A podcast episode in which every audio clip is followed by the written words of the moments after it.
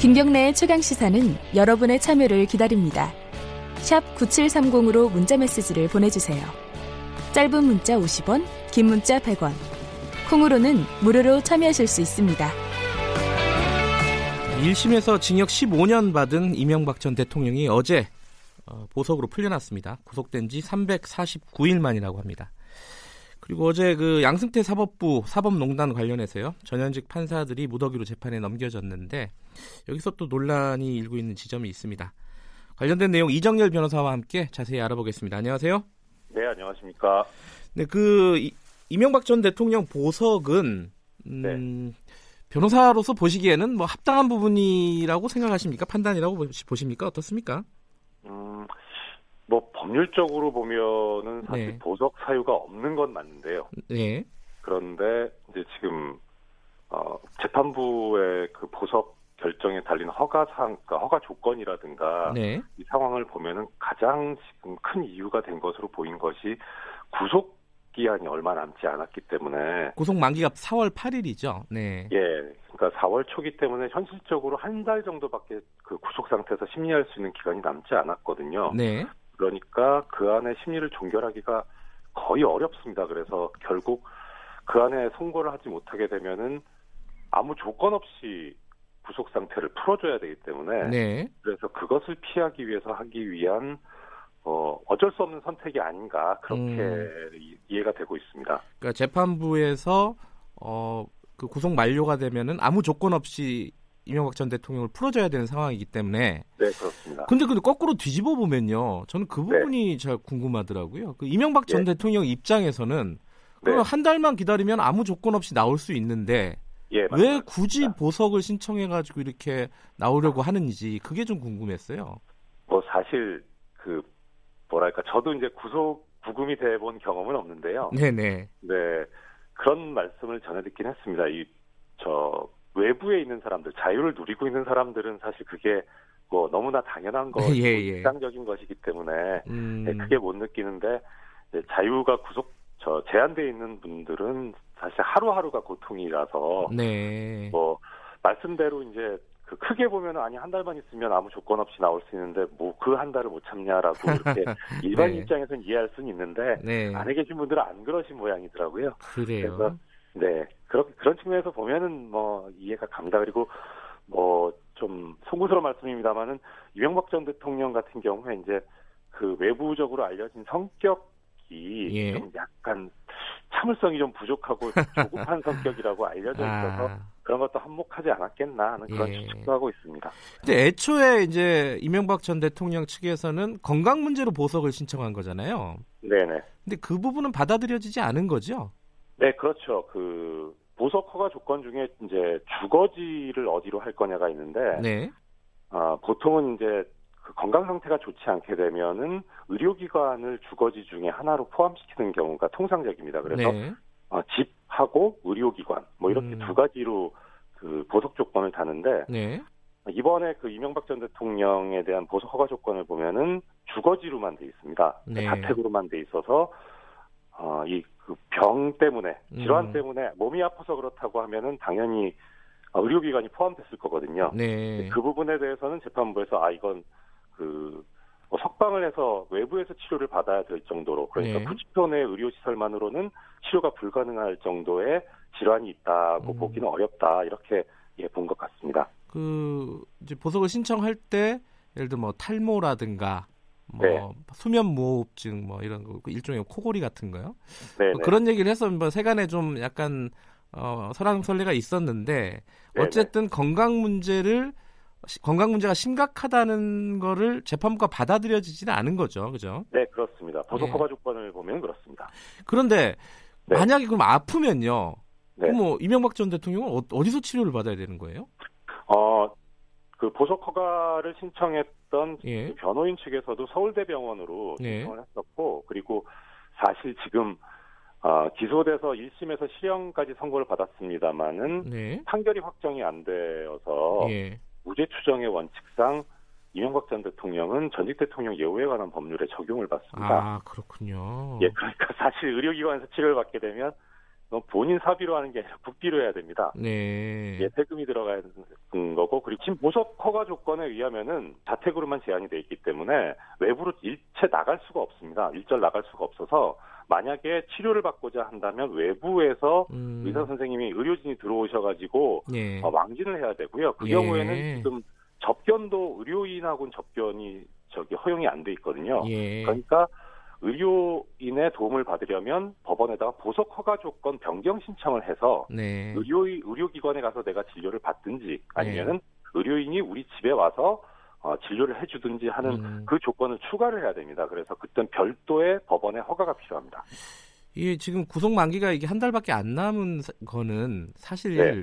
이명박 전 대통령 측이 항소심에서 증인들을 막 무더기로 채택을 요구하면서 좀 시간 네네. 끌기를 한 측면이 있지 않습니까?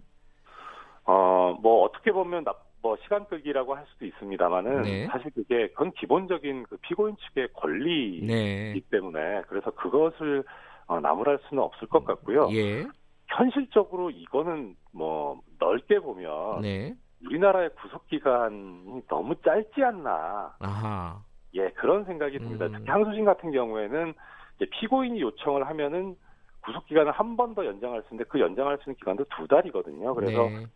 사실 그 무죄를 주장하고 다투는 쪽에서는 뭐 예를 들어 이명박 전 대통령을 보면 15년을 선고받았는데 두 달이나 뭐 넉 달 늘어난다 네. 그래서 구속 기간이 아쉬울 그런 형편이 아니라서 이 부분은 좀 신축적으로 할, 운용할 수 있게 음. 법률이 좀 바뀌어야 되지 않나 싶은 생각이 네. 예. 구속 기간 관련해서는 좀 법률이 바뀌어야 된다. 근데 그 재판 전략상적으로 따지면은 이명박 전 대통령이 그러면 잘 한 거네요, 그죠? 저는 잘했다고 생각은 안 듭니다. 그러니까 왜요? 엄밀하게 어. 말하면 예. 1심에서 그 지금 이제 항소심에서 증인 신청을 했던 그 분들이 다 검찰에서 조사를 받았던 분들이고 진술 네. 조서가 나와 있었거든요. 네. 그럼 1심에서 그분들 진술 조서에 대해서 증거 능력을 부여하는 것에 동의를 하지 않았으면 네. 그때는 검찰 측 증인으로 무조건 나와야 됩니다. 안 그러면 증거로 쓸 수가 없으니까요. 네. 근데 그때 다 동의를 해버렸었거든요. 아하. 그러니까 지금 증거 능력이 부여가 된 상태이기 때문에 이제는 증거 능력은 있고 다만 그뭐 참고인들의 진술이 신빙성이 있냐 없냐만 다투는 음. 상태가 돼버린 겁니다. 네. 그러니까 사실 이건 1심에서 했었어야죠. 음. 그러니까 변호사님이 보기에는 재판 전략이 그다지 현명한 것은 아니었다라는 거네요. 네, 오히려 본인 음. 입장에서는 그때 알려진 바로는 옛날 부하들하고 법정에서 다투는 것이 모양새가 좋지 않아서라고 이야기했는데 글쎄요, 그게 본인 입장에선 그럴 수 있을지 모르겠어도 재판 전략상이라든가 또 네. 일반인들이 보기에는 뭐 그런다 그래서 아 이명박 전 대통령이 훌륭한 사람이다 이렇게 생각하지는 예. 않을 거거든요. 예. 어차피 지금 범죄를 저질러서 구속되고 기소된 어, 범죄자로 보고 있는 거지 뭐 아 부하들 부하들에 대해서 이렇게 관대한 훌륭한 사람이구나라고 생각할 것 같지는 않아서 예. 그거는 좀 저 제가 변호인이라면 그렇게 하지 않았을 것 같아요. 예. 네. 그 아까 말씀하신 그 구속 어, 보석 허가 조건이요. 네네. 집에만 있어야 된다 이런 것들이 뭐 이례적인 일입니까? 아니면 이런 조건들이 항상 붙는 겁니까? 어, 상당히 이례적입니다. 그러니까? 음. 예 보석을 보통 하는 경우는 사실은 어떤 경우냐면은 그 재판 도중에 이제 재판과 관련된 사정이 바뀌었을 때를 네. 보통 보석하는 일반적인 경우거든요. 예. 그러니까 어떤 경우냐면 원래 기소될 때까지는 재판에 넘어올 때까지는 합의가 안 됐는데 네. 근데 재판 도중에 이제 합의가 돼 버린 경우가 있습니다. 예. 그러면 이제 어차피 나중에 뭐 석방을 하게 되는 판결 결과를 받아낼 수 있으니까 네. 어차피 나가게 될 거 빨리 이제 구속 상태를 풀자 해서 보석을 하는데 네. 그러니까 어차피 결론도 석방 상태이기 때문에 큰 조건을 안 붙입니다. 그냥 예. 뭐 주거지도 그렇고 직장도 그렇고 이런 뭐 활동의 제한을 가하지도 않고 네. 이번 보석 허가 조건 중에 눈여겨 볼 만한 것이 뭐냐면 이제 외부와의 통신 제한도 있고 예. 특히 그 매주 화요일 2시까지 그 주에 뭐 했는지 다 일일이 보고하게 돼 있습니다 법원에. 아하, 네. 사실 이거 되게 힘들거든요. 음. 귀찮기도 하고 힘들기도 하고 그래서 네. 근데 이거는 보석 저 뭐 모르겠습니다. 저 제가 있을 때라든가 제가 하여튼 법조 생활 경험하면서 이런 조건은 사실 처음 볼 정도로 음. 상당 어, 무, 엄청나게 엄격하고 네. 무거운 조건입니다. 그래서 어, 재판부 입장에서 어떤 뭐 봐주기라던가 뭐 네. 이런 논란을 피하기 위해서 그런 네. 생각도 아니니까 네. 오로지 지금 어쩔 수 없이 저 재판 기한 때문에 구속 기한 때문에 풀어주는 것이니만큼 그걸 의식해서 이런 엄격한 조건을 붙인 것이 아닌가 그런 네. 생각이 듭니다. 알겠습니다. 항소심 진행 상황은 좀 더 지켜보도록 하고요. 네네. 이- 어, 사법농단 관련된 전현직, 전현직 판사 기소된 부분이요. 네네. 이 부분에서 좀 네. 논란이 되고 있는 게 김경수 경남도지사 법정 구속시킨 성창욱 판사 네. 이분이 지금 기소가 됐어요. 네네.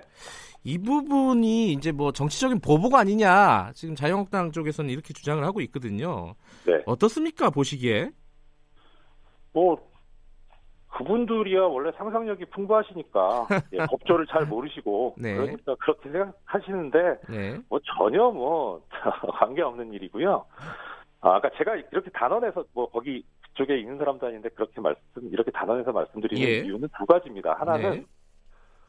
지금 사실 검, 그러니까 자유한국당 측의 논리에 의하면은 법원에서 네. 이 현재 정부 여당 쪽 그러니까 사람인 김경수 도지사를 법정 구속 실형 선고하고 법정 구속했기 때문에 그 보복 차원에서 법원에 대한 보복을 하기 위해서 네. 그 사람을 기소한 거다 이런 거잖아요. 예. 그러면 그 전제로서 검찰이 지금 정부 여당 쪽이라는 얘기가 돼야 되잖아요. 그렇죠. 전혀 안 그렇습니다. 음, 지금 검찰은요, 자기들의 이제 독자적인 길을 가고 있습니다. 그걸 음. 어디서 알 수 있냐면, 어제 나온 보도인데, 지금, 어, 그, 정부하고 여당에서 마련한 자치경찰제 네. 안에 대해서 검찰이 반대하고 나섰고요. 예 기사가 났죠. 그다음, 예, 그리고 예전에 합의를 했던 검경수사권 조정에 대해서 그 법무부 장관이 합의를 한 건데 대검에선 반대하는 입장입니다. 네. 예, 그리고 공, 어, 공수처 설치에 관해서도 검찰은 사실 겉으로는 뭐 찬성한다는 입장이지만 요새 자유한국당이 그때 그 검찰총장실 대검에 응원 방문 갔었잖아요. 가서 네. 검찰총장 이제 말은 뭐 농성인데 가서 한 거 보면 완전히 응원을 했거든요. 음, 예, 그 보면 지금 검찰은 오히려 정부 여당 쪽과 대립각을 세우고 있는 쪽이라 예. 정부 여당을 편들기 위해서 뭐 성창호 부장을 기소했다 이거는 전혀 지금 현재 상황하고 맞지 않고요. 예. 또 한 가지는 뭐죠? 예.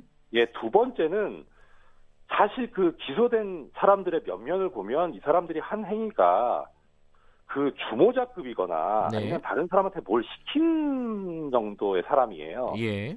그러니까 본인이 그러니까 뭐랄까 최종 그 실행자거나 하수인인 그런 그분 아닙니다 다. 네. 근데 하수인으로 보이는 사람이 두 사람이 있습니다. 이 성창호 부장하고 조희연 부장이에요. 예. 그 성창호 부장한테 지금 기소된 혀- 그 기소된 내용이 뭐냐면 성창호 부장은 영장 전담 판사 시절에 그 수사 기밀을 외부로 빼돌렸다는 네, 겁니다. 네. 조희연 부장도 마찬가지입니다. 예.